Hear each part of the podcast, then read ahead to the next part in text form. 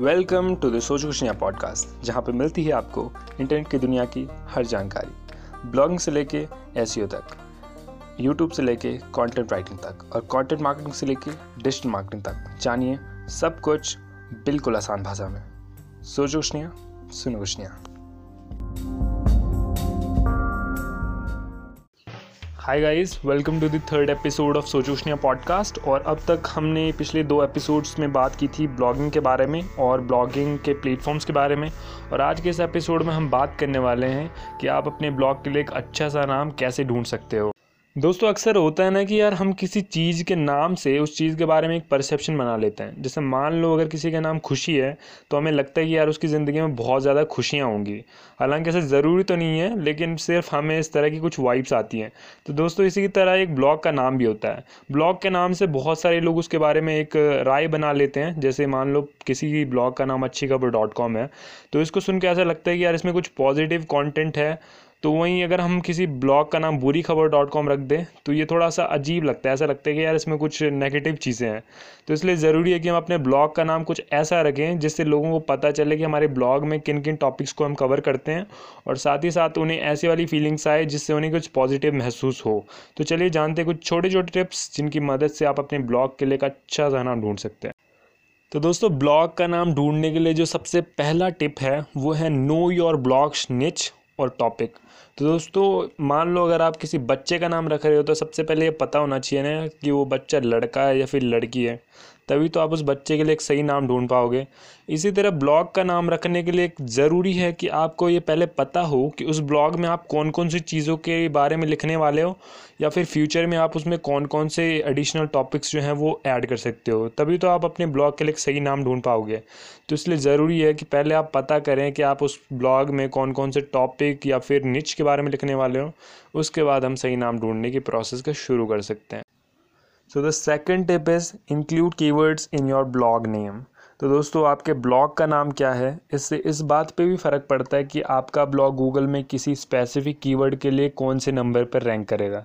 तो मान लो आपके पास एक ब्लॉग है जिस पे आप स्टोरीज़ लिखते हो तो आप अपने ब्लॉग का नाम अगर इस तरह से लिखते हो, मान लो हॉरर स्टोरीज़ डॉट इन तो दोस्तों गूगल को ऐसा लगेगा कि आप स्टोरीज़ लिखते हो और वो भी हॉरर वाली। तो अगर कोई बंदा सर्च करता है गूगल में हॉरर स्टोरीज़ तो आपका ब्लॉग उसके लिए टॉप पर रैंक करेगा, क्योंकि गूगल को लगता है कि आपके पास हॉरर स्टोरीज़ हैं, तभी वो आपके ब्लॉग को दिखाएगा। तो इसलिए एक अच्छी प्रैक्टिस है कि आप अपने नाम के साथ अपना कीवर्ड ऐड करें। Third tip is about KISS तो दोस्तों, ये वाला किस नहीं है जो आप में से बहुत सारे लोग समझ रहे हो, बल्कि ये किस है।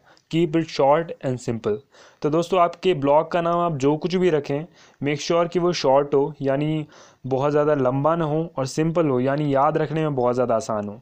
तो दोस्तों, इस चीज़ के बहुत सारे बेनिफिट्स होते हैं जो आगे चल के आपको पता चलते हैं।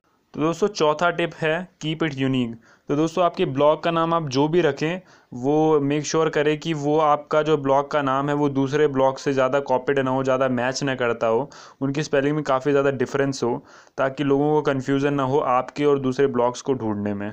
पाँचवा टिप है टेक हेल्प ऑफ़ डिक्शनरी और सिनोनियम और ऑपोजिट ढूंढिए डिक्शनरी से। तो जैसे आपके मन में कई सारे वर्ड्स आते हैं, आप सोचते हो, यार, मैं अपने ब्लॉग का नाम ये रखूँ, वो रखूँ।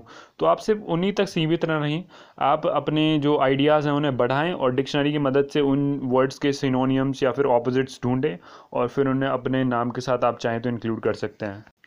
Six step is taking inspiration from other blog and established brand names तो दोस्तों, अगर अभी आप अपने आसपास देखें तो आपको बहुत सारी कंपनीज़ के प्रोडक्ट्स दिखेंगे, आपको बहुत सारे ब्रांड्स दिखेंगे। तो दोस्तों, आप उन ब्रांड नेम से इंस्पिरेशन लेकर अपने ब्लॉग का नाम रख सकते हो। फॉर एग्ज़ाम्पल आप देख सकते हो कोको कोला को, आप देख सकते हो पेप्सी को। तो दोस्तों, ये कुछ चीज़ें हैं जिनके नाम हमें बहुत ज़्यादा पसंद आते हैं। तो हम देख सकते हैं कि यार इन्होंने जब अपने ब्रांड का नाम रखा होगा तो उसमें कैसा सिंटेक्स यूज़ करा होगा, कैसे उसमें वर्ड्स यूज़ करे होंगे तो उसके बेस पे भी हम अपने ब्लॉग का नाम रख सकते हैं और उसके लिए एक बहुत ही अच्छा नाम ढूंढ सकते हैं।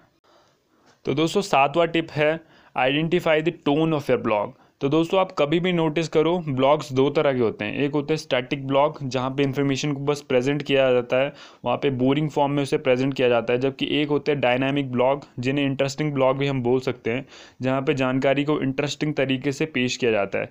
तो दोस्तों, आप देख सकते हो इन दोनों में एक बहुत बड़ा डिफरेंस है। तो दोस्तों, आपका ब्लॉग किस तरह का है? आप इंटरेस्टिंग तरीके से लिखते हो या फिर सिर्फ़ नॉलेज पुट करते हो? तो उसके बेस पे भी आप अपना नाम रख सकते हो। जैसे मान लो अगर आप डायनामिक चीज़ें रखते हो वहाँ पे तो आप अपने ब्लॉग का नाम कुछ इस तरह से रख सकते हो, जैसे शाउट मी लाउड तो यहाँ पे एक एक्शन हो रहा है तो हमें पता चल रहा है कि यहाँ पे इंटरेस्टिंग चीज़ें शेयर हो रही है। जबकि विकीपीडिया जैसा है तो विकीपीडिया स्टैटिक ब्लॉग है। वहाँ पर बस जानकारी को पेश किया जाता है, उसे किसी भी तरह तोड़ा मरोड़ा नहीं जाता है तो इस तरह से आप अपने ब्लॉग का नाम भी रख सकते हो।